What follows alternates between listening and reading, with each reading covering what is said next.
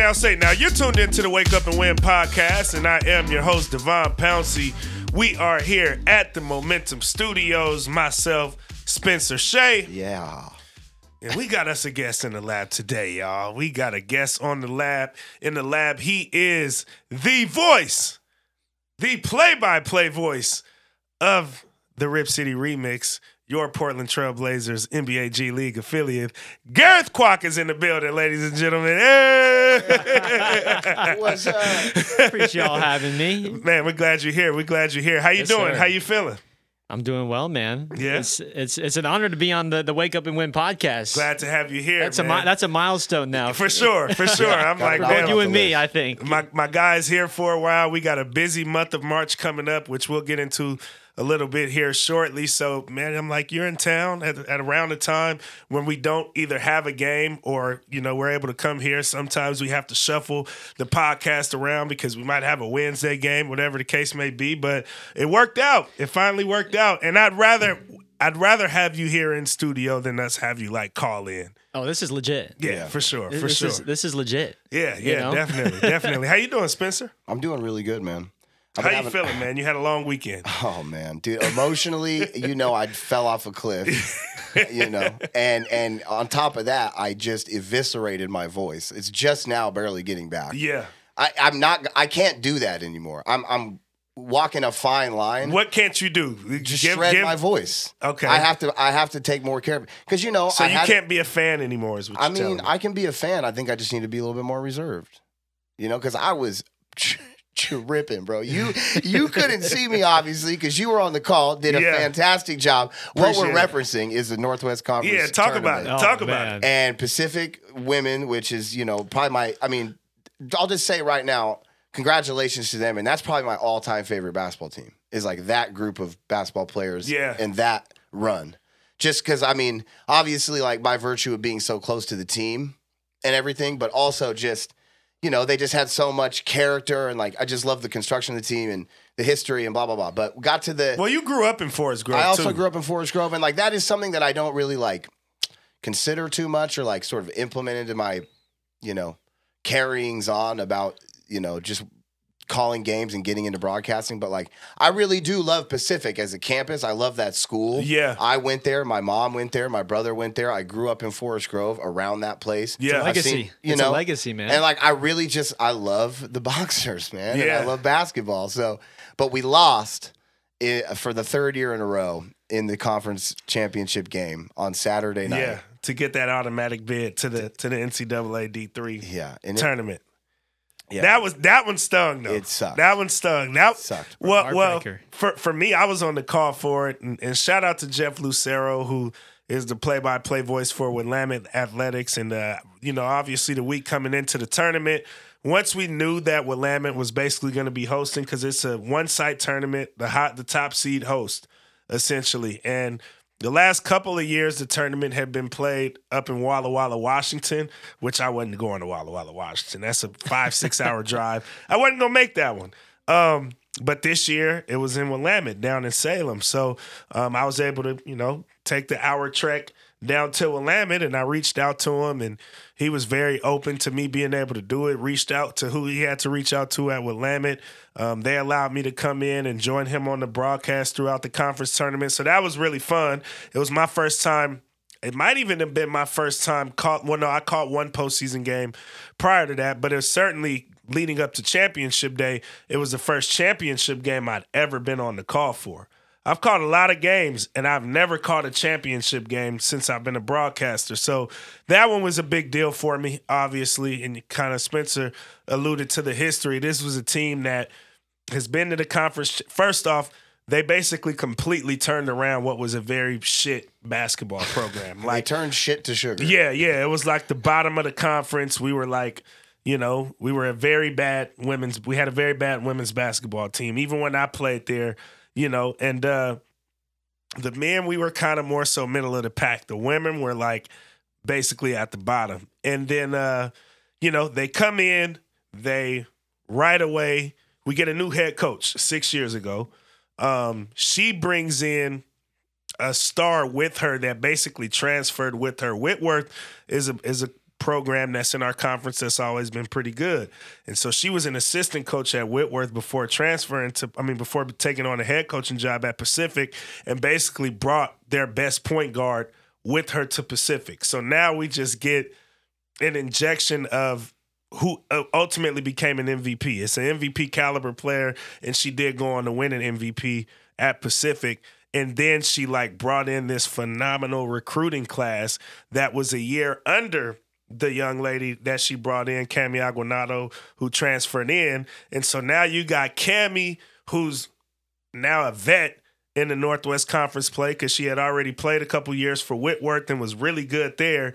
She's coming here to a program that basically is under an entire revamp. She's really good and she's got these really four good freshmen that are coming to play with her, but they're still freshmen. You know what I'm saying? But they're freshmen with a very, very bright future. Um, so, you know, with Cami, they were able to get back to the conference tournament for the first time because only the top four teams make it to the conference tournament.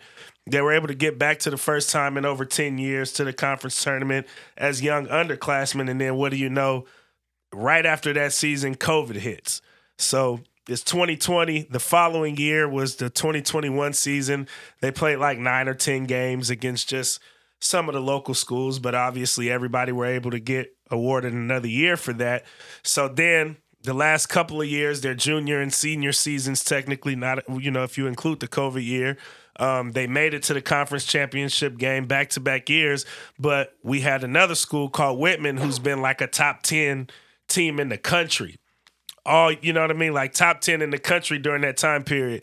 So we never were able to overcome them in those two championship games. And then that offseason, the four seniors decided to take advantage of that COVID year and come back this year and give it one final run to try to get over that hump, yeah. which was the conference tournament, which was the conference championship. Ironically, the team that they the, the team that they lost to in the conference championship, which was Whitman the last two seasons, was the team that they actually ended up having to play in the semifinal round this year rather than meeting them in the chip, and we beat them. Oh, ah, okay. But in the championship game, I mean, I'm talking. Check this out. Held yeah. them to two points in the first quarter. I mean, we were on them. We were on them. We were on them. So it's Lockdown looking good defense. so far. It's looking yeah. good, but I mean, to him, I think, and I'll be honest with you, and, and I'm gonna just go out and say it.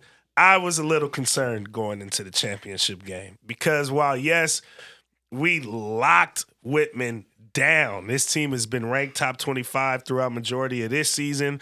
As I mentioned, they've been a top 10 team over the last few seasons. They've kind of become a powerhouse at that level. The team that we beaten the in the semifinal rounds in the last two years to go play against Whitman in the championship was the team that we ended up having to play in the championship this year. So the same way we kind of had it out for Whitman, they've had it out for us because they've never made it to a conference championship game the last couple of seasons because we beat them in those semifinal rounds to go play against Whitman. And so I call like and I had told them ahead of time, like, I can only do the first game because I was already booked to do a DJ gig. And I was like, I'll come back and do the championship game Saturday. And so Jeff is like, dude, you could just sit here and stay for as long as you absolutely can. And I basically like called majority of the first half with him until we got to like the last media time out of the first half. And I'm like, all right, I gotta go. I probably should have been left, but I really gotta go now because I got another gig that I already um, had to go do. And I'll be honest, that team that had it out for us, they were balling in that semifinal round. Now we locked up, but we had not so great of an offensive performance in the semifinal round against Whitman that we won, but we locked them up, as he said, held them to two points in the first quarter. And this is a, a ranked points. team. Ridiculous. this is a ranked team, regionally ranked, nationally ranked. Like we held them to and two. I'm, like I'm we were.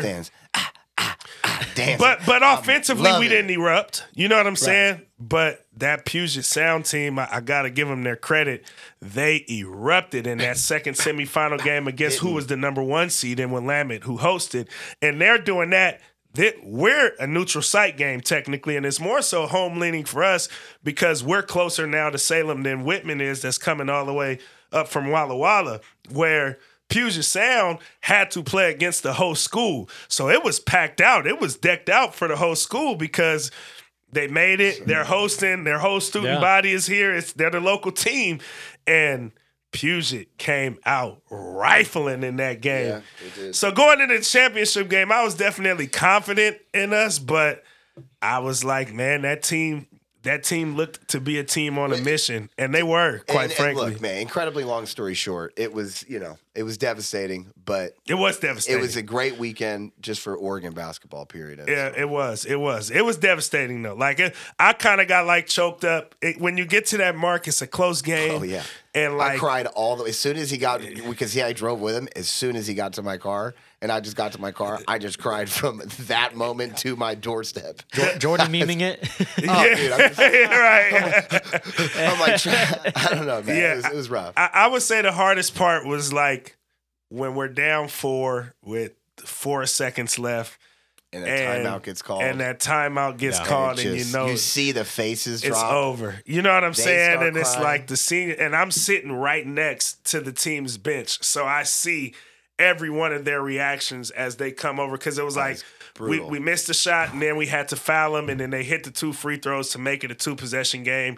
We call one more timeout. It's only four seconds left, and it's like it was Good just night, like it was good night. It was over with, What, and was it like you know in one shining moment when they play it after the national Yes. championship and they got that one like 10 second segment where they just show everybody bawling their eyes out yep. when they know It was their just like are- that. It was Yep. just like that. it was just like that. It, it was before you every knew bit it, like and that. Before you knew it, the game was over, and they're in the handshake line, and it's oh, just like the, the contrast of just the saddest faces you've ever seen in your life. Yeah, and, and these the girls that are just yeah. about to it like erupt. yeah, yeah. they're so happy. they got to contain themselves for 10 yeah, seconds. exactly. right? No, exactly. Game, good game. And then they Yeah, start and then they and partying, Then they and I partied. sat there They by myself partied. in the stands for a good. 20 minutes And watched them just party. watched them party. Yeah, they partied, like too. I was like I played. yeah, yeah. It was, it's, it was, Yo, it was you tough. took it Dude, personally. Have you have you ever called a championship game Oh man, I don't I don't think so. or like a playoff It's game, like a different, bro. postseason game? You know, I don't I can't recall because honestly the the baseball teams I've I've gotten a chance to broadcast over the summer, I don't know what's up with me. I don't know if it's my presence, but we've, we've had some losing teams. we've had some bottom of the barrel teams where you just go into the final few weeks. All right, all right, we're just gonna ride this, these next Yeah. few weeks and play for pride, but Yeah. I- Try to try to get better. yeah, try to get better. So- but I mean, that's that's what that's what we do it for, right? To go to play and, and and broadcast those those big moments, Right. You know, and so that's it's all part of the process. Yo, I know Yeah. you were joking, but like, and I'll ask both of you guys this. I, I know you were joking, but do you feel like when you when the teams that you're calling for like don't have success, do you feel like ah, is there something that I can do or that I should be doing that like or be saying or like thinking about like that that make, I'll let you answer you know first, What I'm saying? G. Like, do you have feel like a responsibility? Well, there have been like several times you could say, I'm trying to like write the course of of history. I- I- Actually, this past uh, season, I was in New Hampshire broadcasting minor league baseball, and we didn't win a single extra inning game like all season. So I'm just trying to like rewrite the course, do the broadcaster's reverse jinx. The Fisher Cats have never won an extra inning game Yeah. all season. Trying to like basically reverse jinx this into something good. Sure. I think we only ended up winning one game in extra innings, like a, a walk off fashion game. that was it. Because otherwise, oh man, it, it was heartbreaking every time you go into you go into extras and you just know like, oh, this is not This is gonna, not gonna- it's not gonna go our way. But you know, you it's it's funny because I'll say I'll say things that are, you know, what I think important on the broadcast that hey, this guy is you know perfect from the free throw line. I I, I think I was just commenting on on Antoine Davis recently about how he hadn't missed a free throw. And then, as soon as I said that, he, he missed his first free throw of the regular season after like 20 or 21 attempts. Yeah.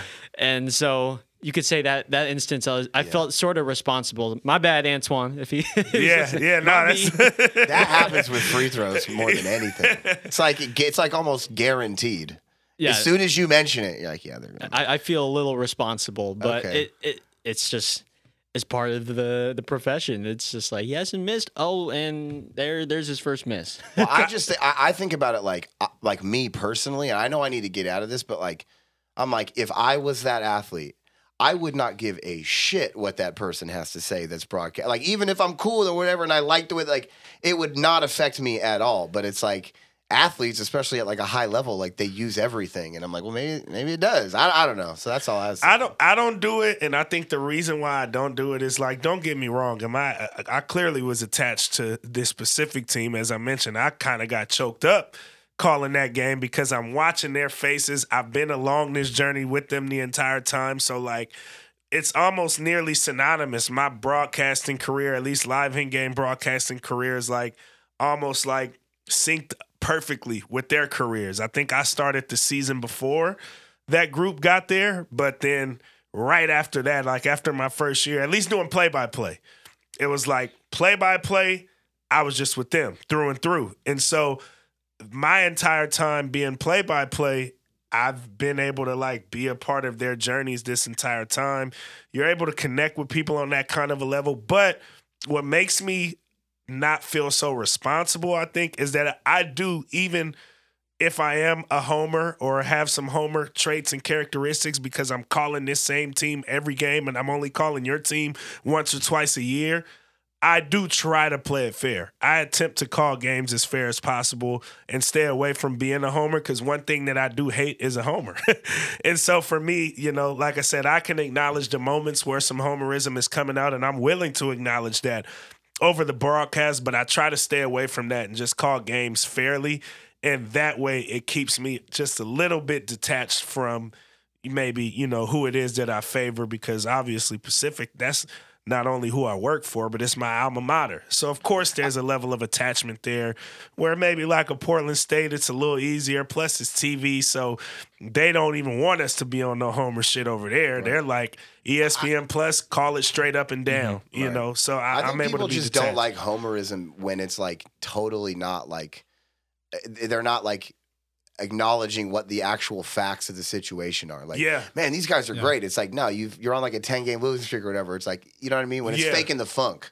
And that's the hardest part. But people do that because it's do all like the time. they It's- have a brand to really uphold. whack. You know what It's I'm really saying? whack. And I, I hate that part of the game. So I think what what keeps me not feeling responsible, even though like I do feel like I'm a part of the culture of the program at large, as far as the wins and losses though, as that when I do call those games, I, I try to call them fair. Mm-hmm. But I do connect attach myself to the program where it's like when you hear a Pacific broadcast or a Portland State broadcast or a remix broadcast, you're a fan of their broadcast. And obviously, I'm the one sitting in the chair behind the mic and whoever my partner is. So I, I do take pride in that in terms of my connectivity to these teams.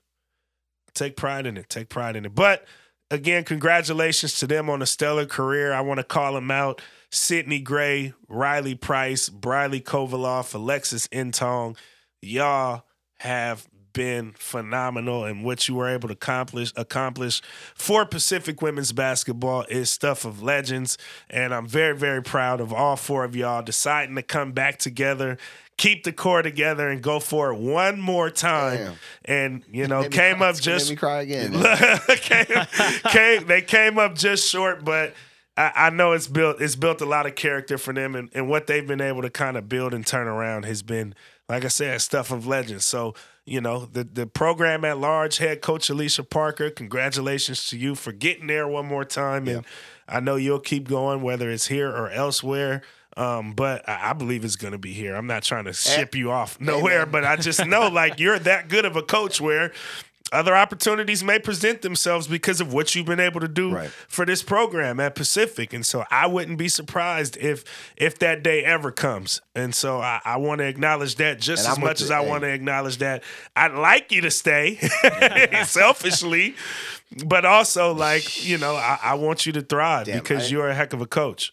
I don't even want to think about that right now. All I know is I'm gonna be with the boxers next year, no matter what. Yeah, for sure. We'll be there. We'll be mm-hmm. there. We'll be around. That's All the right. plan I'm at glad least. we got. I'm glad we got that out. Yeah, yeah, yeah, yeah. And shout out to Pacific chest. Men Yeah. too. You know, they got to their Yeah. first postseason. We gave them all those congratulations last week, but we did have to talk about That- that, that championship. Now, Gareth, Yes, sir. let's let's get to you, man. Tell these tell these folks a little bit about you, your background, you know, where you come from. Obviously, as I mentioned, you know, I get to sit alongside you, you know, as as the analyst while you do play by play for the Rip City Remix, and um, you know, just share a little bit about yourself. Yeah, man. You know, originally from the San Francisco Bay Area. Yeah. you know, from the 925. That's right. That's you know, right. You know something a little bit about that, but um, but yeah, this is something that I've I've wanted to do since I'd say I was 14 years old. You Mm. know, uh, bef- before uh, you know I was really serious about broadcasting. You know, I wanted to play baseball. Baseball was my sport. I was living and breathing the game, but the problem was. I wasn't growing. I, I wasn't. I wasn't the. I wasn't catching up to my my peers and my teammates in- Yeah. in size and stature. And so it was sort of a reality check when your your parents are like, "All right, let's uh, let's start to think about You're not gonna make it, champ. let's start to think about your high school plans and what you're gonna do in college." yeah. And here I am, this you know ba- barely five foot dude, hundred pounds at that time, right? Just like I'm not making it to the big leagues, Dad. yeah, you said yeah. I could be anything. but that's where I was like, okay, that's like At least yeah, you for kept it real. Yeah, kept it that's- real. hey, Yeah, yeah, yeah. That's kept the it- most That's fair. G. That's the most G thing. That's G done, bro. for sure. He kept it real. He kept it honest, and I and I was like, okay, what what do I what passion do I have that I could translate this into a career? And I said, well, you know, maybe something with broadcasting, with journalism, because I genuinely enjoyed watching, you know, all, all Sports Center like daily and and seeing guys like Stuart Scott and and and Scott Van Pelt and just the way they the way they were just doing those episodes right on a nightly basis. I'm, sure. I'm watching you know my local Bay Area sports teams, and uh, I, I just thought, man, that that would be fun. Just getting to call sports on on for a career, and you know I would pretend to do it. You know, trying to make the the final final shot at the buzzer, right? So for me, that was the inspiration. In high school, it, it started with just doing like public address announcing. Uh, Right. So you got like right into it. yeah, in in like in my freshman year. So just just doing, I think my first sport I did was lacrosse, Wow. Oh dang. and I, I don't know anything.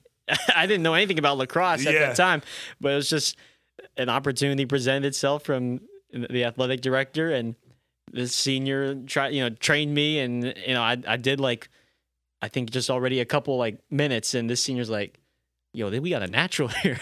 already. word. we we got someone who already Hell knows yeah. what they're what they're doing, and so from doing that at, at high school to eventually going to, to Arizona State to to uh, study sports journalism, but focus on play by play and you know Cronkite. Shout out to shout out Cronkite. to the Cronkite School and uh, shout out to Walter and um, Shout out to Walter. shout out to Walter. Big Wall. Himself, huh? I th- yeah, just getting to do all those reps, you know, at, at the college level. Yeah. you know, doing reps at the radio level, doing uh, TV slash live streaming with the Pac-12, um, RIP soon, but uh, the Yeah. Pac-12 collaboration with our school to do some live streams. That was just the most beneficial part, I think, of my education was just getting to call Pac-12 athletics. Yeah. like this is Power Five, legit, you know, athletes and competition.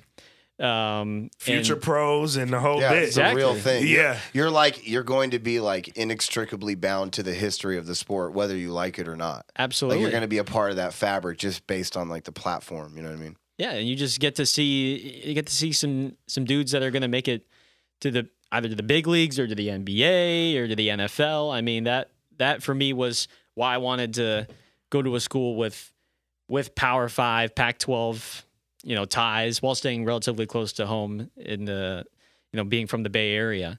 So that that's that's where it all came from, really. The the spark and and now I'm just really grateful to be in this position that Yeah. I'm, I'm 24, just turned 24 in November, and just uh, getting to call Rip City Remix Bro, basketball. No, because no, you don't even know, bro. Because like I'm trying to get good, you know, and I've only been doing it a couple of years, and like I'll I'll, I'll give you the real spiel, man. Like this guy, you know, because this is my guy. Guy, he calls me up and he goes, "Hey, man, I got a list I got sent a list. Yeah. They said we should, you know, I'm gonna, you said I should check these guys out. Like, do you want, you should come over and check it out. So I was like, of course. And so we came, Uh, kicked it in an undisclosed location in Portland, Oregon, and we and we Top bust- secret. and we busted and we busted out the reels. Yeah. And when I first heard, I mean, it was immediately. We Yeah. both immediately were like, "This is the guy right here."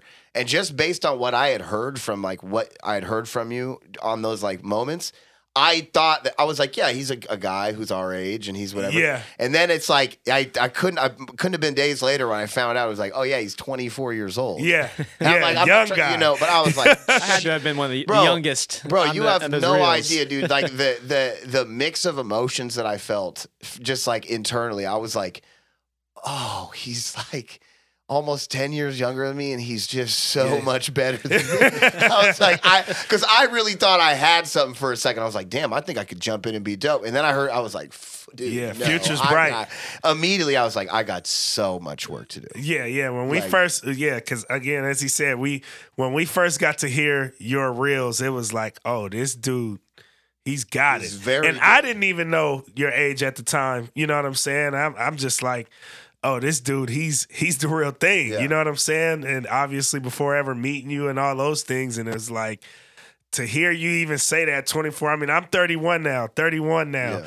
And it's like, you know, we're sitting right next to each other, but it's it's interesting. It's an interesting dynamic for me because I'm I've been that guy. You know what I'm saying? I've been the guy working with guys that are 15, 20, 25 years older than me. And so this is the first time that I'm sitting next to somebody that's like, Oh, he's younger than me and he's cooking just as good as, you know, As the anybody- older cats are cooking. And it's like, Yeah. man, your future's bright, bro. You got a bright appreciate it. future in it. I appreciate Yeah. it, and uh, it's funny because, you know, I I'd say baseball is a sport that I have more experience and just because I've played. Yeah. I, I understand it more, and I the would- terminology comes naturally.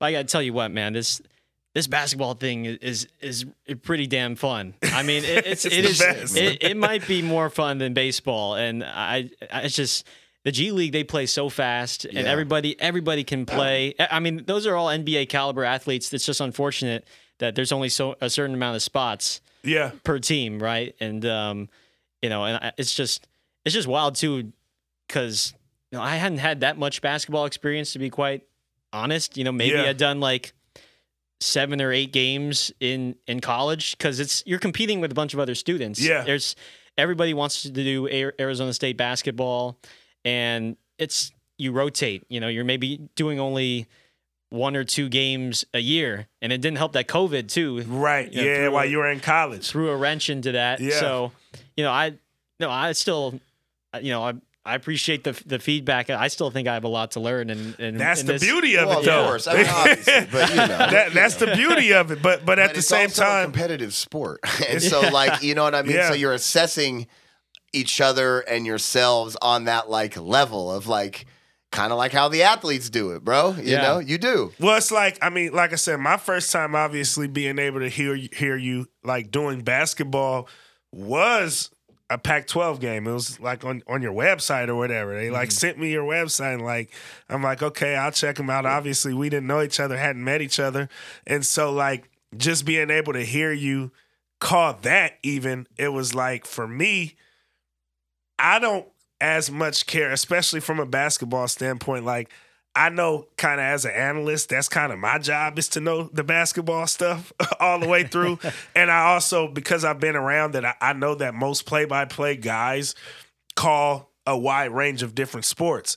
So it was never about like the basketball knowledge itself that I was kind of like looking into and I, you know when I got to listen to you and hear you for me I just love a good flow. I think a good flow mm-hmm. is everything and somebody that could be like just they flow well, they're easy on the ears, they're not like obnoxious or any of those things like and they just know how to just drive it at a steady pace and just and then we'll be able to from there once we kind of learn each other's pace and, and how we rock we'll be able to kind of you know improvise if you will and be able to kind of get into our bag and allow our let our personalities to shine through for whatever it's worth. But for you man you just got such a good flow and a solid flow and, and i do think that a lot of that comes from reps. Like you said you've Yeah. been doing this stuff since you were 14 years old whether it's pa putting a headset on calling. How many different sports we were talking before we were on air? How many different sports have you called Count them out, bro. We got let's see, we got baseball, basketball, football, soccer, uh, tennis, tennis. That's five. We have wrestling, water polo, hockey. Eight. it's reps Eight. That's reps. That's reps, and I that's where flow comes from. You know what I mean? And yeah. I've gotten to learn that obviously starting off as an analyst and then like jumping straight into doing play by play because I, you know, I've done play by play for basketball, but when I really started to realize that flow does matter was when I started doing football play by play. And Yeah. once I started doing football play by play, and while yes, the pace of the game is drastically different because basketball is just kind of a constant up and down flow, where football is start, stop, start, stop, start, stop, boom, stop, start, stop. You know what I mean? It's like I realized that oh, my flow and my cadence is kind of the same in both sports. And that's when I kind of learned just by default, you know, and, and just having my feet in the fire is like, oh, reps really are everything because your cadence can stay the same across sports.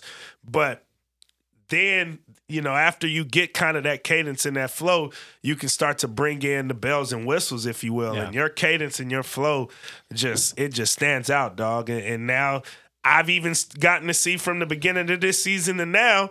Now you're starting to add more bells and whistles. You know what I'm saying? like when we first started, we didn't know each other. We didn't really, you know, we heard each other, but we didn't know each other. And we kind of just got through in the fire. And it's like now that we kind of know each other's flow, we know each other's kind of, you know, patterns of, of, of, of speech, if you will. Like now you can just kind of get your shit off and your personality starts to ooze Yeah, out. you got- and you're, you're Yeah, legit, y'all, dog. Were, y'all were locked in. You, y'all were locked in by Thanksgiving, bro. I was, I've been listening, bro. I was like, yeah, this is, this is gonna work. It- I- that Kobe, that Kobe and Shaq meme. you know? co- right, right, We exactly. I, I do think we were locked in by Thanksgiving to like maybe people that are tuned in because we made it work because we both gotten a lot of reps. But I think the feeling to me kind of came in more like we had some like early December games, you know, after we kind of got through because our first games we had like how many? We had like five games we had in like five seven days or yeah, something five like that. games in like eight or nine days. I want to say. So it's like having that many games in that many days to start the season. It was almost like it felt like at least we were just trying to get through game to game to game to game without fucking up. you know what I'm saying? And then once you kind of get through that stretch and that patch, and then you could kind of just relax a little bit. He goes back to the bay. I go back to the drawing board. And then when we came back together, it was like, all right, we've been here before, man. Let's rock. And then from there, to me, that's when it, it's felt like we've been able to kind of take off. And, and kudos to you too, because I mean, we we talked about it too. You know, in our conversations when we've had, you know, we've gotten some meals together, but just you having that play by play experience, just Yeah. you've done it before.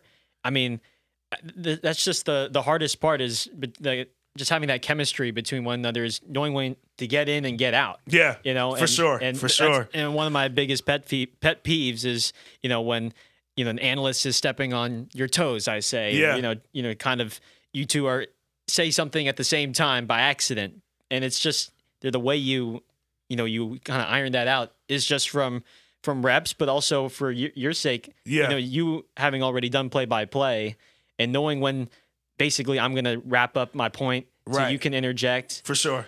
you know that that makes that makes it already a hundred times Yeah, easier. I- so I kudos to you, man. Appreciate that. Appreciate. I do think there's an element too where it's like on the reverse end as the analyst because I've done play by play.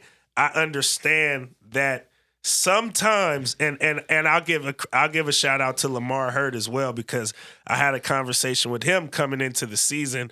Sometimes both positions bleed over because you're still calling the game live as it's happening. So sometimes I may be in the middle of a point as the analyst. But if I don't wrap up my point, it's just gonna sound it's just not gonna make sense. It's gonna be like fragmented sentences.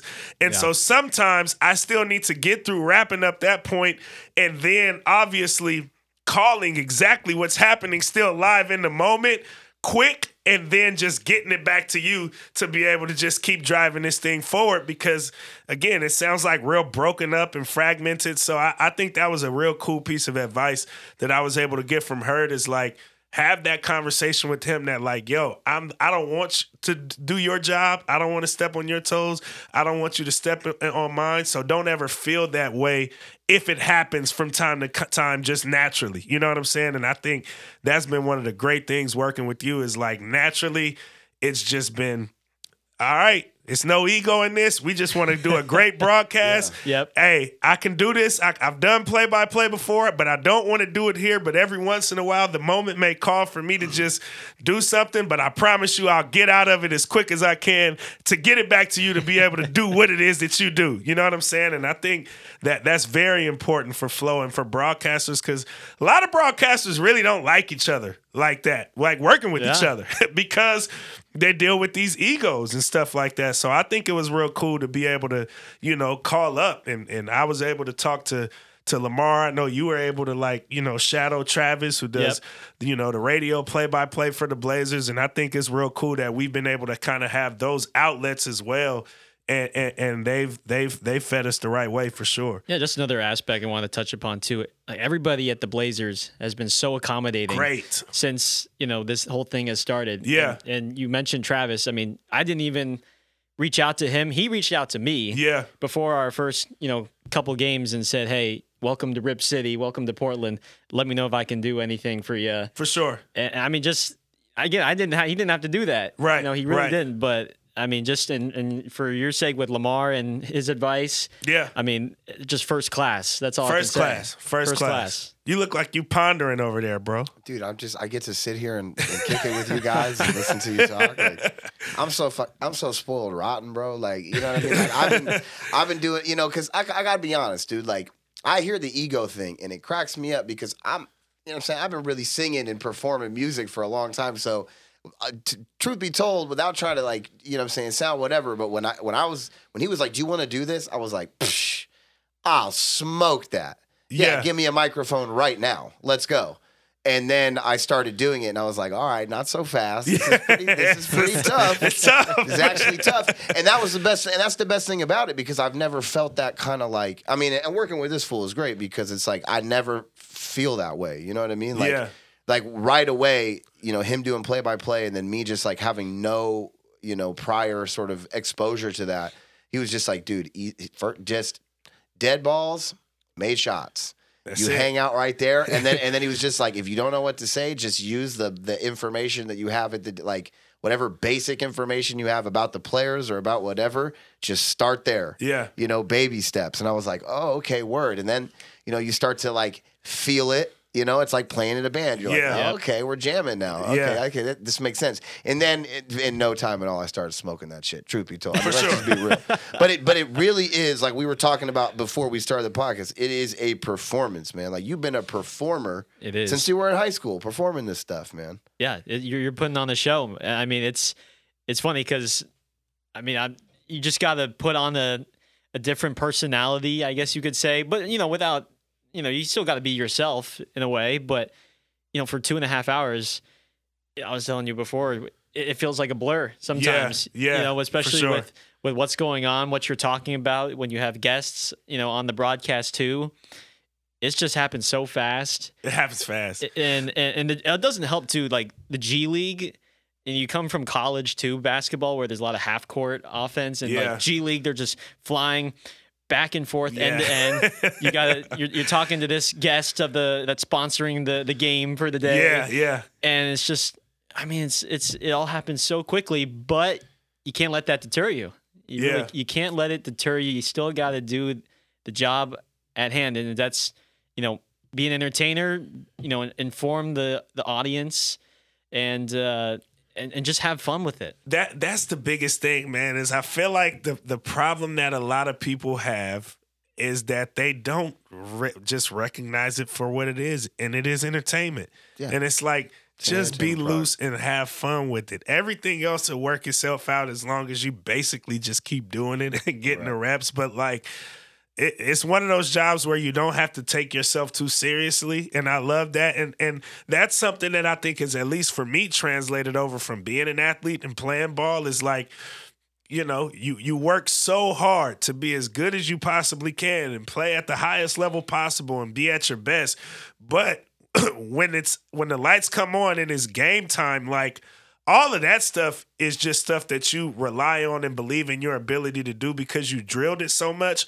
But you got to be able to really let loose and go have fun out there, or it'll stifle your performance. You know what I'm saying? Like if your mentality is, oh, I have to do exactly what it is that I did a thousand times in drills. Well, that might not work because that defender, there's somebody out there that's that's ready to cut that off Yeah, and cut that water off. So you got to be able to improvise and flow. You know what I'm saying? state, and man. have fun Flow with it, state. and and and and lean on those fundamentals and all of those drills to allow you to be able to do that at a level that's that's natural because I know if I need to counter, I know I've been I've been countering time and again in drills. I know that, you know, if I need to just do whatever it is that I need to do like the drills have have given me a foundation. Now I'm out here to perform like let's flow and let's rock and go where the game takes us and I feel like that's one of the things I love about crossing over from like being an athlete to now broadcasting for a career. And then there's also just flat out the broadcaster's adrenaline.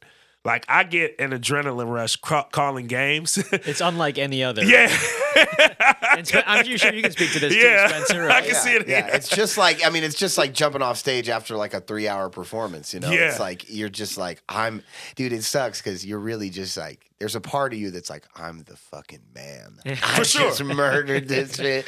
I just put on this shit, and, and you know, and then you got to be like, oh wait, actually, it's just like a constant like building up and then stripping down and destroying of your ego, just like over and over again. And that's why I like basketball so much because it's like it's that every 24 seconds. yeah, Yeah. You build this thing up and then just oh now that doesn't mean anything anymore. They're coming back the Back other way. other- yeah, And then boom, yeah. that's over, gone, never even really happened technically. And then you're just like, oh my god, constant. I love it, dude. It is. Yeah, It's like no, getting it's high. great. Oh, it's it's straight great. up. Dude. It's it's uh, it's unlike any feeling. Yeah. When you you finish up, I think we've had a, an overtime game. yeah, we did. Terrence Davis hit the Yeah, hit the game winner in OT, and I think after you know once we signed off and you know Devon and I we took the headset off and we just kind of looked at each other and we're like, "Ooh, that was fun." that was fun. Yeah, that, was, that was fun. it's like a roller coaster ride Literally, almost. like, it was like a two and a half hours solid Yeah. roller coaster ride for sure. And with some loop de loops in between. Absolutely, absolutely. Back and forth, just the game just being all over the place. And again, you can never predict what's going to happen next. Like you said, you got to have short term memory. The, whatever happened in the past happened, whether it was a successful or a failure. The next play is coming right up. Mm-hmm. you know what I'm saying? And it's Don't miss like, it. don't miss it, or it'll be another failure, and they'll start to compound. And next thing you know, you're getting your ass whipped. drowned. You know what I'm saying? It's like you got to just keep, you got to keep Dude, tracking. those are the worst moments, dude. When you're like on a brock, like early on, you know, and you first start doing it, you're like, you just feel yourself slipping away. And Yeah, you're like, oh, yeah, it shit, happens. No way. It happens. Wait, it's like quicksand. Like, please, I can do this. It Gareth, happened to me so many times. I, I, I want you to talk about a little bit the the differences for you because you've done minor leagues, you've done minor league baseball, you've done minor league basketball. Now, what's kind of the differences that you see within the sports of baseball and basketball? Clearly, the MLB and the, and the NBA, um, in terms of just your experience and and kind of how the ecosystem works from a broadcast standpoint, and then even obviously, of course, from what you get to see firsthand on how how it impacts the athletes and their journeys. Yeah, I'd, I'd say the the biggest difference and observation I've had is I think just pace. You know, with with baseball, it's the sport is really a it's a medium for storytelling. There's a lot of dead time, and even with you know the pitch clock that's been implemented, you still have you know a good you know 15 20 seconds in between pitches to talk about the player and to talk about what's you know how they've been doing and their their story uh, in the G League, uh, you know, I you know I'll fill out my my I'll do a bunch of preparation and, Yeah. and have stories ready on these guys, you know, and, and maybe out of that all that preparation I've done, I use only 15 or 20% of it because the game is so fast. can't get to it. It's so damn fast. I mean, these guys are just flying up and down the floor and, you know, again, like I said, coming from a college background where there's a lot of half court sets, there can be a lot of fouls and free throws, and in the G League, you know, we have the one free throw rule. Yeah. And so free throws are actually the best time to talk about a player because Yeah. there's that's that's where the dead time is. For you know, sure, everybody's sure. standing there and you're just waiting for this guy to make his free throws. But because there's only one free throw until the final uh, two minutes, you can't really squeeze in too much. Yeah. you got to, and I think that's where I'm starting to figure it out. Like, okay, if I want to tell, you know, a story, I got to say this like within 10 seconds. Like I got to Yeah. say, I got to say the most important stuff yeah. uh, within 10 seconds. Um, I can't go, you know, too far back because then I'm not going to be able to give myself enough time to sure. to get back to like the present day. So I got to come up with like the Spark Notes, Spark Notes version Yeah. Yeah. Yeah. of- yeah. Yeah. of these of these opposing players, or whether it's a remix player.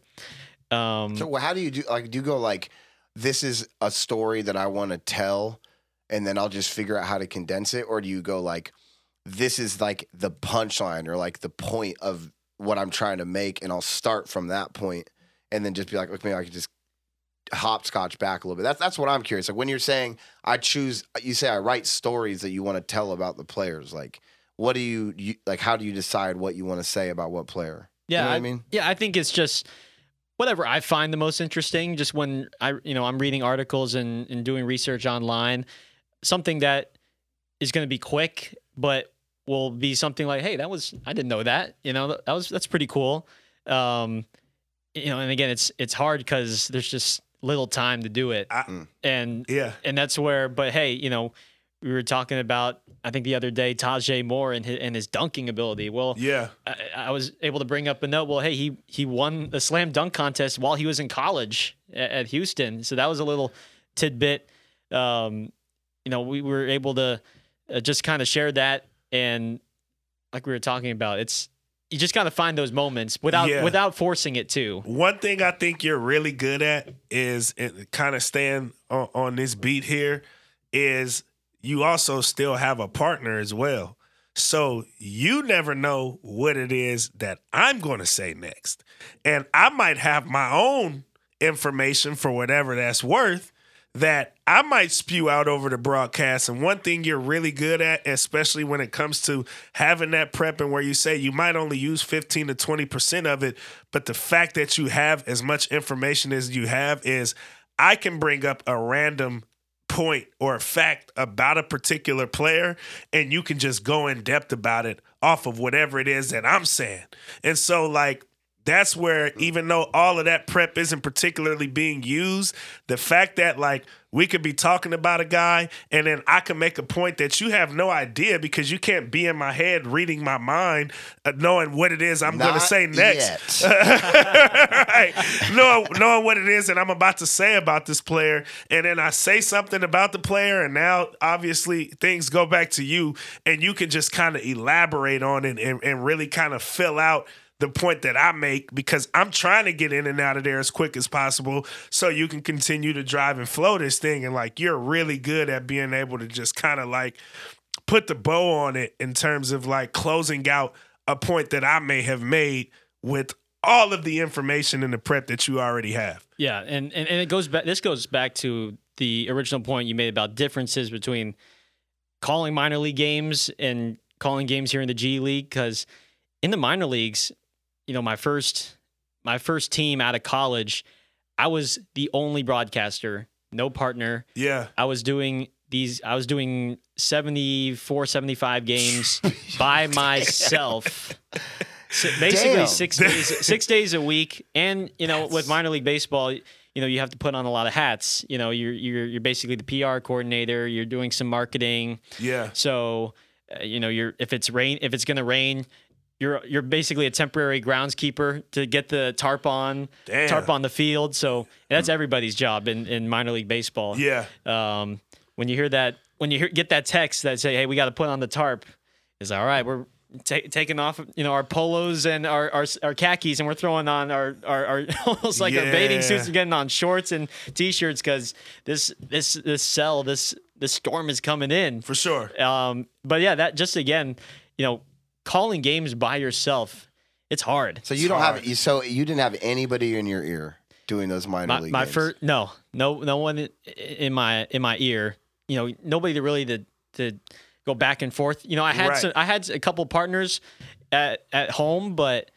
you know this this most uh recent season in new hampshire like on the road i'm by myself so i'm calling nine innings this is a you know i'm doing the pregame show i'm doing the postgame show this is like a three and a half hour broadcast Yeah. That's by myself Insane, bro. and That's insane. bro. it's i mean it's funny it's like how am i going to get through a three and a half hours of airtime but you just i don't know you it's funny how baseball works like just talk about the weather you know you talk about what you see uh, you know what like the uniforms you just talk about what the what the fans are doing Yeah. Yeah. It- it's just it's just i think it lends itself to that more so than basketball but again this, these are different mediums that was a radio setting this is tv Yeah. i got the best partner right now in the in the g That's right. and likewise. and, and, likewise. and we and we just can go back and forth and just talk about basketball um, you know i'm sure it would be different if i did baseball and it was on the tv setting with a partner but i haven't really gotten a chance to experience that but now that i've been able to compare the two i mean it's just so much more fun to talk with a partner and and just you can go back and forth with somebody you know talking to yourself gets tiresome at times it you know. He's learned uh, recently. it is it is tough. I mean, but but you know, I blast through stuff because you know that's the craziest part about it is at Pacific. I started doing color right away. I never did play by play, and Yeah. it's just the whole time. I mean, definitely through last season, I was just like, I would just constantly be like, why am I? Well, this guy played for the school. Yeah. Oh, like and I'm supposed to be the in-depth analysis sitting next to this guy. Just so many times. My position was like, my position." So stupid. but you know, like I settled into it. But I, I just it's such it's so much of like a. I just I just really want to try to get good at it and I and I appreciate baseball because some of the baseball announcers, some of the great baseball announcers of like history are they're like forget being a broadcaster. These dudes are top tier storytellers. And baseball just gives you that space to be Yeah. that type of storyteller, you know? And For like sure. that that to me is like what interests me so much and like I would say the most in broadcast is like I want to like you know like find the heart of some stories and like really like tell them and like get everyone to be like we're all we're all getting to you know what I mean? Like I'm telling and we're all do, telling the story right now together like let's do that. Like and, and I and I you know as a broadcaster you get to be the conduit of that. And so it's just so much like that's what really really compels me to want to keep doing it is like I want to tell like really really good stories you know? And I'm sure the the ladies at, at Pacific Women's Basketball like deeply appreciated, you know, the work that you two did because you know, I mean they're they're, they're otherwise not getting that coverage, but you're you're basically their voice and Yeah. you're you're telling their stories and sharing what otherwise w- wouldn't be so. So I mean that's why I sometimes it's so fun. They're just the best moments are when you get family and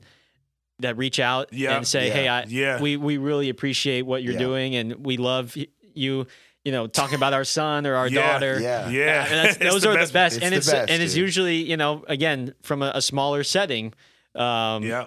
and and that's just how it goes but i mean i think they that those are sometimes the best um experiences versus you know doing you know a, a power five school or any That's- other bigger bigger Yep. thing because it it gets kind of saturated but you know who your you know who your listeners are there Yep. and you know they're just getting the coverage that they that they deserve.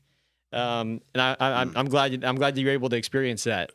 I'm, I mean, and I'm, I'm so, like I said, I'm just so spoiled and like lucky. Like you guys are seriously good, man. And like, I'm such a huge fan of the Blazers and like the G League, you know, being this brand new thing that like my dog is in, and I like getting to kick it with you here now because like that's what we talk about that Yeah. on the podcast. For sure. Like, that's what we use the podcast for is to be able to like tell the story and like jot it down in a way, you know. So it's I, I just I, thanks for fuck, thanks for coming, man. Yeah, yeah, yeah. Sure. Nah, it- it's crazy though, because that to me is the biggest reason why. I mean, I still obviously do this podcast, but like my start in the sports media industry was talk radio. So I was doing, I was on 750 the game, you know what I mean? Five days a week, three hours a day, 9 a.m. to noon. You know what I'm saying? And so when I was doing that, I thought I liked doing that because you look at those ratings and you see how many hundreds of thousands of people are tuned in at different parts of the show. And like that just sounds bigger when you can attach numbers like that to that. But, and I loved every bit of doing that, don't get me wrong. But when I got laid off from radio and I decided to go into in game broadcasting, it was the personal interactions that I would start to have with these coaches and with these parents and the families of these players that again would like show their appreciation and their gratitude. I mean, I just had it last week because we've been having senior weekend. And so it's like that for me made it to where I never applied for a talk radio job again after that. Although I was your age at the time doing talk radio in the top 25 media market, I should have easily been able to go elsewhere and, and get another job doing that. But for whatever reason, you know, I, I, I decided to go back and partially because we were already in the middle of the season when I got laid off. Most of the time when folks get laid off, like season's over with, it's the summer. All right, I think we want to go a different direction because Right. our partners are at that time it was the ducks and we want to make sure everything is tightened up for when duck season comes around i got laid off in like early december where it's like duck season was Like wrapping enjoy, up Enjoy your Christmas, Devon. Yeah, it's Yeah. like duck season was wrapping up, but it's like we still got the Blazers here. Like, it's like, it's What- like what we still doing got the? Blazers. Like we're mid-season of the Blazer season right now, and it's like, oh, you're laid off. So for me, it was like, we still have the Blazers. you, you don't. You know what I'm saying? And it's like anymore, usually that happens once the season ends. It's like, all right, Right. we want to go our separate ways so we can be able to prepare for the next like sports year, if you will. You know, especially here in this market, that being primarily football and basketball. And so, um, yeah, like I said, just going back into that and kind of having those interactions. I mean, when, with other coaches who are actually watching the film and coming to you like, man, y'all do a great job. Like, you're one of my favorite teams to scout because I get to hear you on the broadcast or folks' parents and families coming into town on senior weekend. And that feeling that I got from that is the reason why I never tried to get a talk radio show again. And I just was like, you know what? I just want to continue to build doing this sort of like live in game All broadcasting. right, this might be a big question, but what what was what's like your dream scenario job? Like, what is it? Like, there's got to be something that like if you're like, if I could do this, I feel like I have reached the mountain. Mm. You want to go tough. first? No, you go first because I don't have my answer yet. Man, I mean, any, I think, you know, being from, being from the Bay Area and, um, you know, my first love was baseball.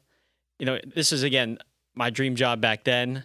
Right. It, it might still be. I, I still, you know, not not exactly sure, but you know, uh, to be the voice of the San Francisco Giants because that was that was the team I grew I up watching. Yeah. that. That was the team I grew up watching literally every day.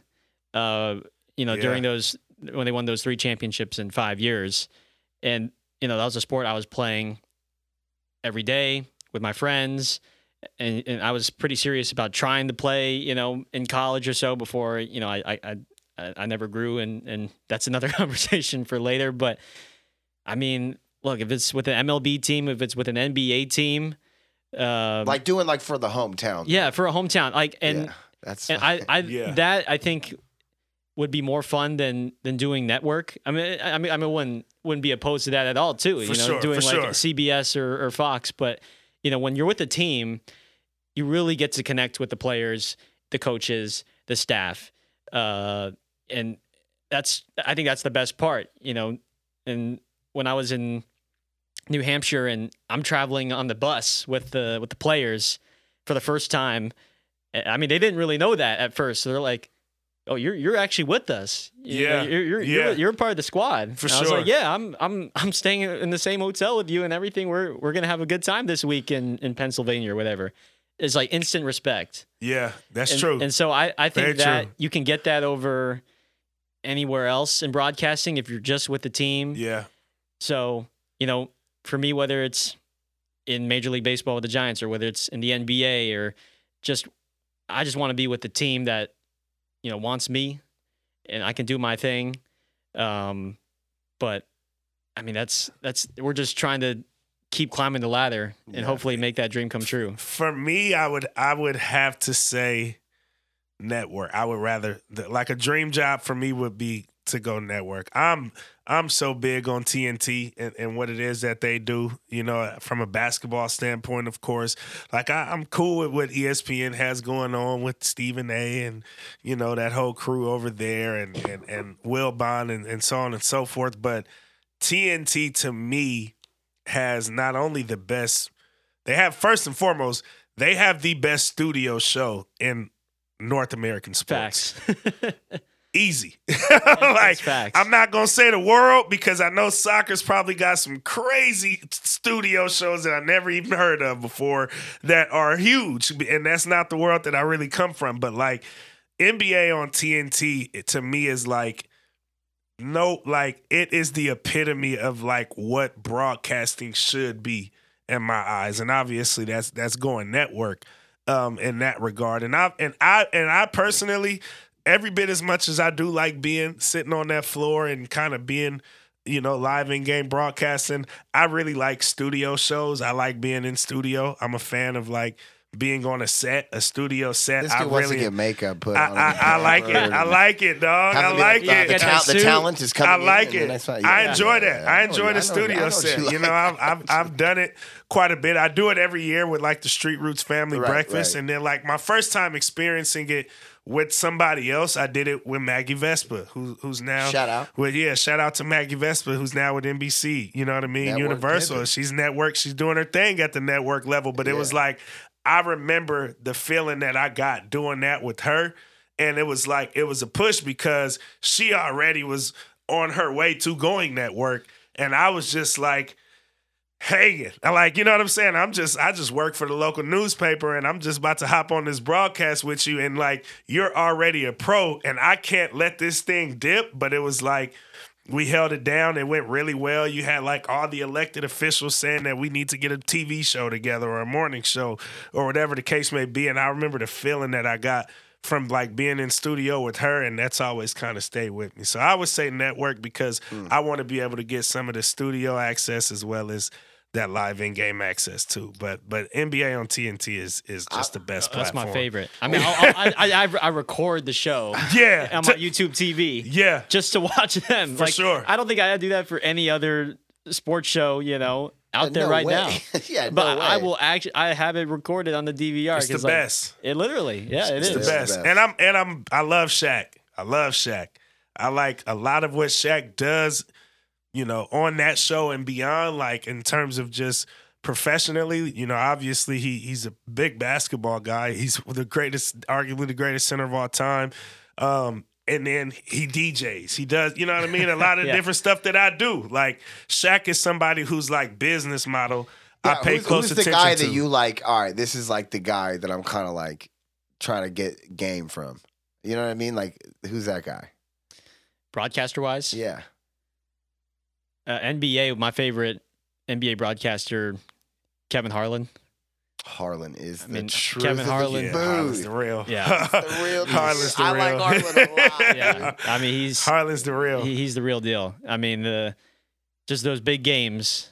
I mean, he he, he comes, you know, he he exceeds the Yeah, expectations. yeah. You know, when it seems like I mean the bar is already so high, and he just finds a way to exceed them every time. Just the way he's able to just make the game entertaining. Like it feels like you're watching a big game.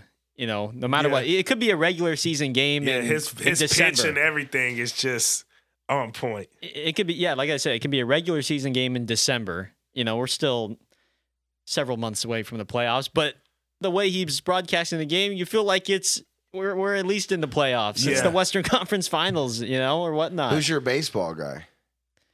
uh, i have you know a few with the giants and just those are my influences so jon miller duane kuiper uh, yeah. dave fleming Mike Hey, Krukow. Fleming. Yep. The, Yeah, the I'm, a, four. I'm, I'm a Fleming. Yeah, Fleming is the truth. the core four of uh, Giants broadcasters, and uh, it's gonna be a sad day when they when they depart. It's but yeah, I Well, I'm, who I'm knows, poor. man? Gareth Kwok might come. Might come through.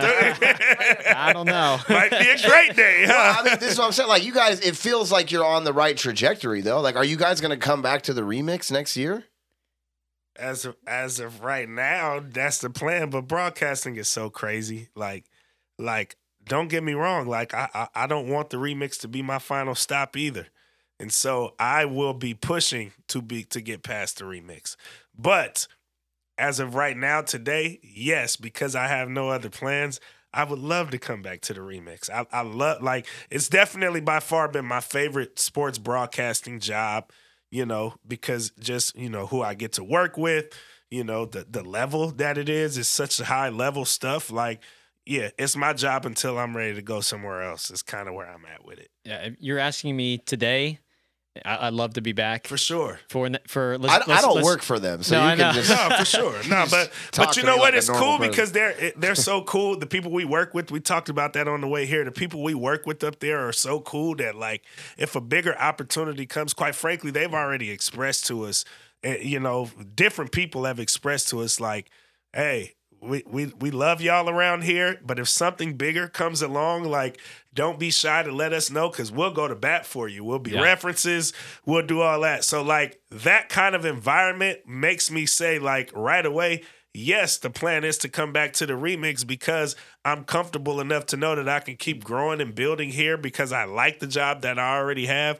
And if something else comes along, they support that as well. So that makes it to where like if nothing else comes along, like I'm not you know, like I, I I'm cool where I'm at too for right now, and uh, yeah, they've been great to work with in, in that regard. Yeah, if you I mean, right now, season two. I hope it's I hope it's in for a renewal. For sure, same, same. I, I hope the Yeah, I executive think I- yeah, hope the executive producers are saying, "All right, we run it back Yeah. for another season." That's right. The- You know, you guys are going to get greenlit. For Well, I'll be honest with you, and and, and again, I, I just I'm a straight shooter about it. Like you know, obviously, I'm a basketball dude, so being in the G League, it's like we kind of talked about it. Minor league baseball is different. You got single A, you got double A, you got triple A, then you got the MLB, you got the big leagues where basketball, the G League is basically your version of triple A. And like next stop is the big leagues.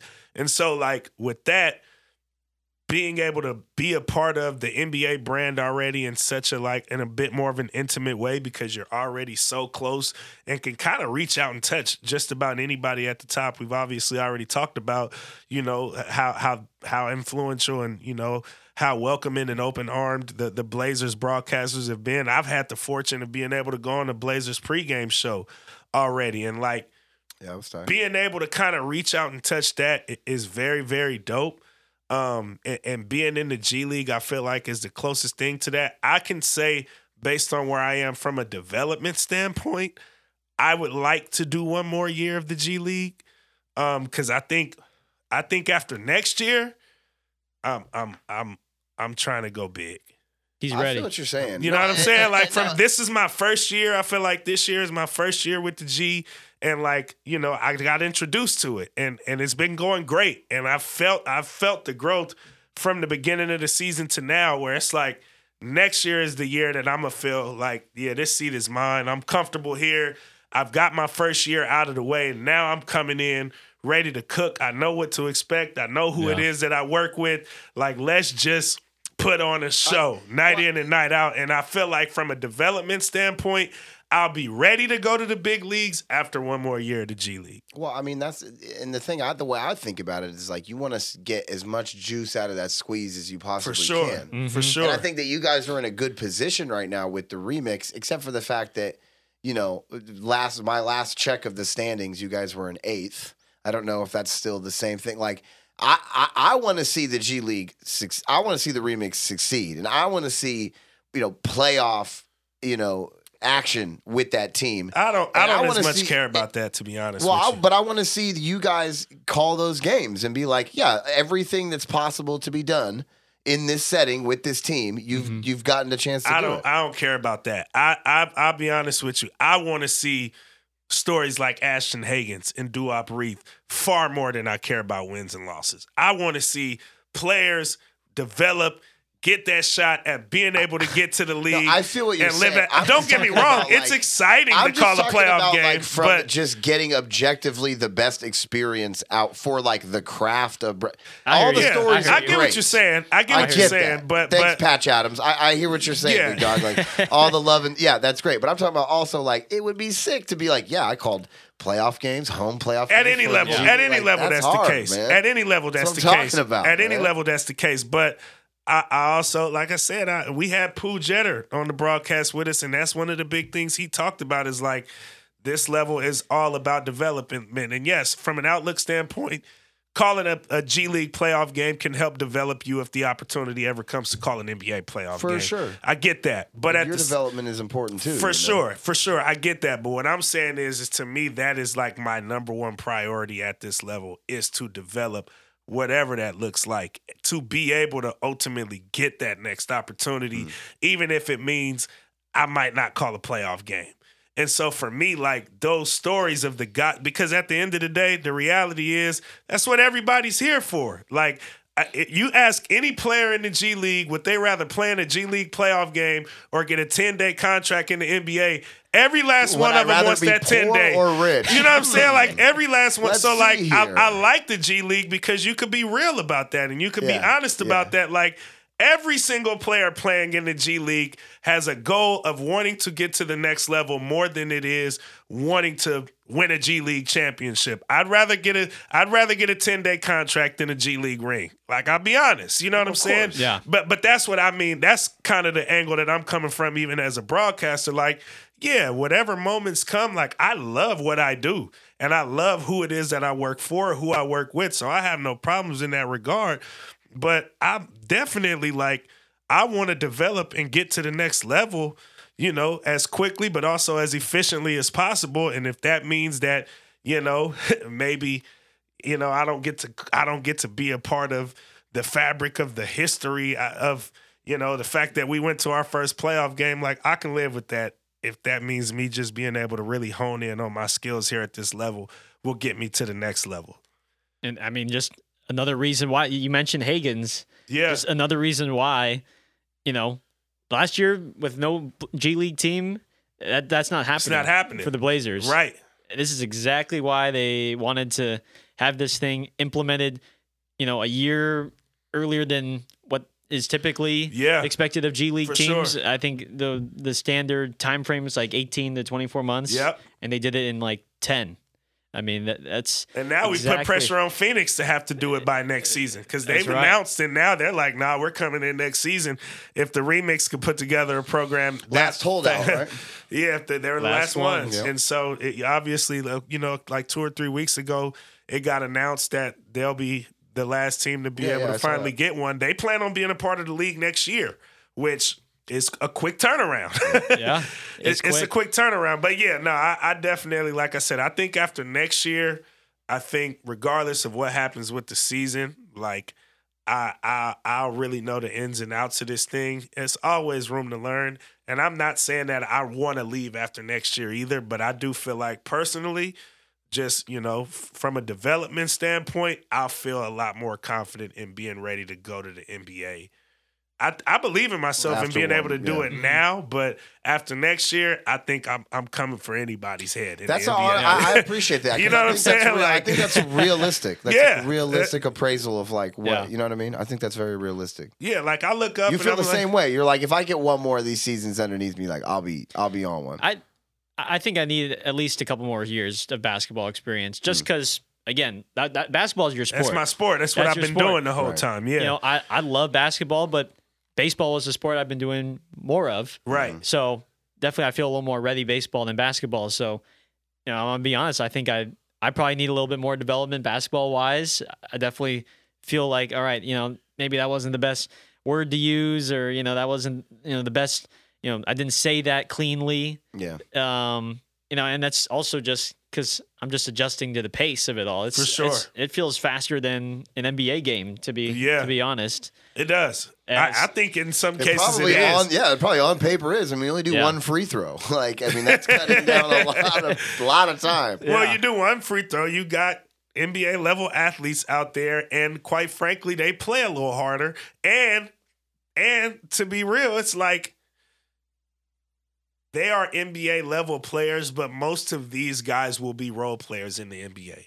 So none of these dudes are guys that the game just stops for them, like you get in the NBA with guys like Luka or Steph or Dame, the superstars essentially in the NBA, where everything else stops for them. Find your role, play it to the best of your ability to try to help those guys win a ring and win a championship. Majority of these guys from the G League will be those role player guys in the NBA, which is not a bad thing because quite frankly, you only get 24 All-Stars out of 450 players in the NBA. So most of the positions in the NBA that are available are role player positions. And people need to start looking at it that way as well as like you have to fill out a roster, dude, and it's only 2 to 3 stars if that per team.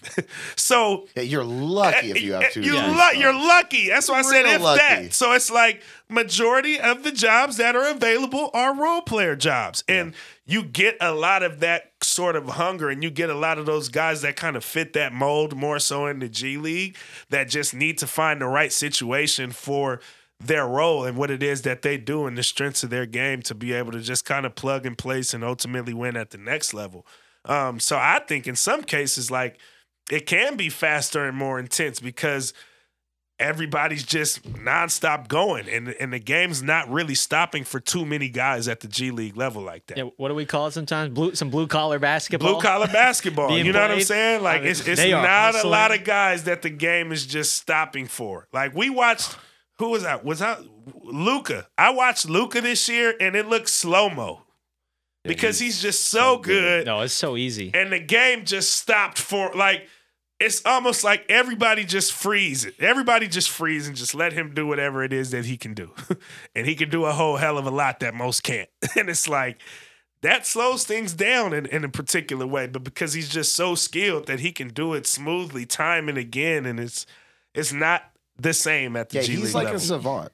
He just turned 25 today, actually. I, I would I would have thought he's already like 28, 29. He's Right. 25. Five. Ridiculous. And he's dude. cooking dudes. he's cooking dudes, man. Yeah, he's, cooking like a dudes. genius. He's like a real basketball. Like him and Jokic are like of that ilk of like, oh, you guys are like, like Da Vincian.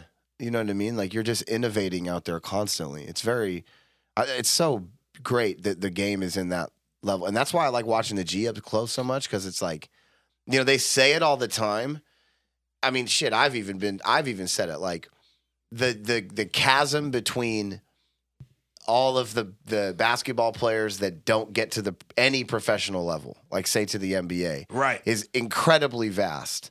But then the gap between like those 420 guys and then the t- other 30 dudes Yeah. is like it, it can be it, it might as well be just this the an ocean or like space Yeah. because it's just they're just they're just on a different level of, of It's the game, man. different, Like man. KD and Bron yeah, and Luka. the it's game like stop for those guys. because in the G League you'll you'll be out there and and I know that you guys talk about this about Yeah. like okay who's the guy that like stands out here, you know like who are the guys? Mm-hmm. There's on, on one team there's usually a guy that you're like that guy looks the most like a like a ready made NBA player. We've Right. had we've had this conversation with uh, visiting teams that have come and played Yep. the remix, and Yep. we can typically identify a guy yeah, that's like, okay, yeah, he, he he's gonna get. Yeah, 'cause he He'll should get a be. He call should be in the like. Yeah. And we we say guys should be in the NBA, but that guy That- definitely should be in the NBA. yeah, for sure, What is he doing here? Yeah.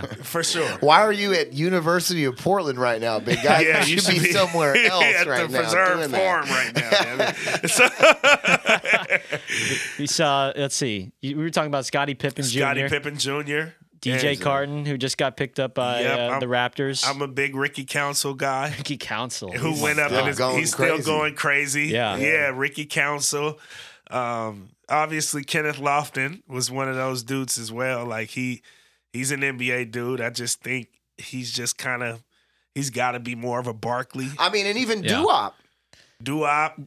Like I think that was pretty obvious. Yeah, it was too. Obvious. You guys got one took game one wonder. game. We didn't even get to call him. Didn't even get we a broadcast. because that was on the road, and you could just. But obviously, we were tuned in because it's the first ever game, and you could clearly see like Duop is is an NBA guy, and now congratulations to him. He just got his standard contract in the NBA, signed a three year deal with the Blazers. But but yeah, there are guys that are like, okay, he's he's league, and then there's like I mean, Ashton too was Ashton, was the for guy us. for us. Yeah. and we're like, what? Yeah. What's he doing here? And for me, You the. Yeah. the, the thing that really solidified that for me was that play, that defensive play right in front of the broadcast Yeah. table, When he where he popped snap pops the ball up, snatches it while he's seated on the ground, yeah. and then just I was like, He- that motherfucker's a star right there. dog.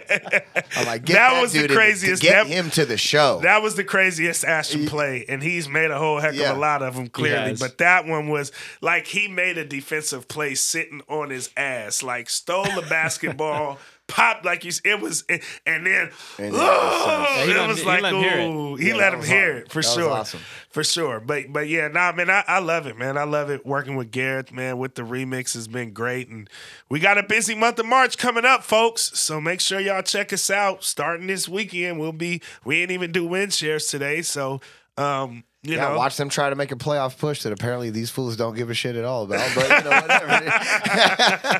I do. And I'm a I- fan I- I of the said, team. I, I I'm give a a shit. of I, team. of No, I'm course, I give a shit with you, about a playoff run. I'm just saying that Yeah. it's it's priority. I think they're going to get there. my I mean, priority is is development for Yeah. for everybody. Right. Well, I mean, coaches, well- players, and of course, going to the playoffs and winning basketball can help with that. It can it can help with that for sure. I mean, and that's what the G League has done so far. I mean, you guys have seen so many call ups. I think it's like 60, almost 60 call ups. So been a lot. exactly. Yeah. That's crazy. Exactly. You know what I'm saying? So it's like the fact that, like, I think, uh, like I said, Ashton is a dude who I really truly believes loves the remix. And and again, uh, Justin Minaya talked about this on the broadcast with us, and I feel the same way. Yeah, I get an opportunity to call a playoff game at any level. I'm doing it. Damn it, I just called to reach out to go call a Division Three Northwest Conference tournament games and was willing to take the drive down to Salem and just do it because I love it that much. And I think Minaya talks about like it doesn't matter if I'm up playing with the Blazers or down playing with the remix. Like I love to play basketball. So any opportunity to play basketball, or in my case, any opportunity to be able to broadcast, I I love that. I want that. But at the same time, like you can be realistic that like I would rather be one of those 60 guys being called up before the playoffs even starting and stick up there, even if it's for the worst team in the league. Then I would I would rather play for the worst team in the NBA than to play in a playoff game for a G League team. That's all I'm saying. Well, you're in Portland, so you're not too far it's like, I, and- and that's okay. You're For- right I there think- if you, if you, you know. I think your that's goal. okay. If you if you're ready, go. and Yeah. I love to see the stories of those guys going and getting caught up. Like go. Yeah, I mean, this is gonna be a big month of March for G leaguers. Like, Yeah. they're, they're, this is this is an audition for like April, those final two weeks. Like, Yep. you know, Yeah. they're gonna guys are gonna be. Can you, know, help out? Yeah, can you help us out? You know, we're gonna bring you on for a ten day, and then honestly, after the regular season, then summer league. That's Yep. another audition, coming, for, yep. and a lot of it's gonna be G leaguers Yep. trying to get a two way slot. Exactly. That's Uh, what it's you- all you about. Pulling up, you pulling up the summer league, bro. Uh, I wish baseball. I'm gonna be doing baseball. That's right. What's the name of the team? Uh, we we we waiting on it. We, we it's to be announced pretty Oh, soon. okay. Pretty soon. Jeez, okay, Pretty I don't want to let you. You're good, you're good. Yeah, Well, the, the press release hasn't Pre- press- came out Press yet. release hasn't come out yet. Hey, but, you uh, learned your lesson, we'll huh, be, Gary? uh, that's another story for another time. But uh, Oh, we yeah, we, shit to talk we'll be, about off air. no, that'll be announced soon. But yeah, no, like I said, summer league for these guys, another audition. Yeah. I mean, I, I I can't wait to see, you know, if, if some of these remixers, you know, if they if they don't end up getting a a, a 10 day well hey you got summer league to prove For yourself sure. and then i want to see i want to see a remix player land a, a two-way with another Yeah, team that's what that, it's that would, about. that would that That's would be what the it's best about. that would be the best case scenario i think for you know this the franchise and just you know us as broadcasters as you know for the staff you see a guy work his tail off and he's you know maybe he didn't he didn't he wasn't a Taze Moore Ashton Hagans getting called up in the middle of the season but he stayed with it you know, performs well in the summer league, and then boom, gets a two way with another team. I mean, that would be That would be awesome. I That want would to be see. the best. Awesome. Honestly, I want to see if Antoine can get that thing off in the bed. Yeah. I, Yeah, I yeah, yeah. just Because if, yeah. because if it's because if so, that'll be fun to watch. he'll have a long career Yeah, if so. yeah, because because that ain't going nowhere. That jump shot ain't going nowhere. Obviously, you know, you know he he's not the biggest, but he's the release. Hey, man, we've the, seen the plenty of guys. consistency. Yeah, like if he can get No it off, like it's You're once good. it's off, you can forget about it. You know what I'm Yeah. saying? You have to literally stop him from getting it off to slow him down. I mean, of course, you'll have your off nights here to there because that happens for any shooter. But if he gets it off, you might as well start running the other way. I mean, look, maybe aside from last night, but it's going for the Blazers too. We were we were at that Hornets game, and it was some of the worst display of shooting I've seen in quite some time. But if everybody knows, every true Oregon basketball fan knows that come March. That's when that's when we start hooping around these parts. Shout out to Dame Lillard because March is just as uh, for some reason that springtime in Oregon, man. It just it, it brings Gets out everybody the, happy. Opens everything Yeah. up. yeah, yeah, For sure. yeah. So I think March is gonna be fun. You definitely know for sure. I'm gonna be at the games, pulling up. you already know. I'm gonna be there. Yeah, for sure. We got games this weekend. Check us out. Uh, Friday, 6 p.m. We got the Iowa Wolves coming to town. We'll be at the Chiles Center. And then Sunday and Monday, we got a 3 p.m. tip off Sunday versus the Memphis Hustle. And then we playing right back again on Monday at 6 p.m. all at the Chiles Center. It'll be on Fox 12 Plus. Of course, Gareth will be on the call, and I will be alongside him on the call doing my thing as an analyst while he keeps things going for us in the play-by-play seat. Gareth, man, I'm glad you was able to make it this Dude. way, man, and pull up. This was a lot of fun, gentlemen. I, we've been we've been wanting to make this happen For for, sure. a while, and so uh, it's just an honor. Honor. You guys are you guys are again. Didn't know you you guys coming in, you know, and now I, I call you guys my friends, and and this Hell is just uh, sure. this has been awesome. Definitely. Oh yeah, oh, yeah. yeah. We- You're on- you're on the team, brother. Yeah, we're locked in. Yes. Yes, sir. we're locked in. On that note, we're gonna leave y'all the only way that we know how, and that is to stay woke and, And go go in. in.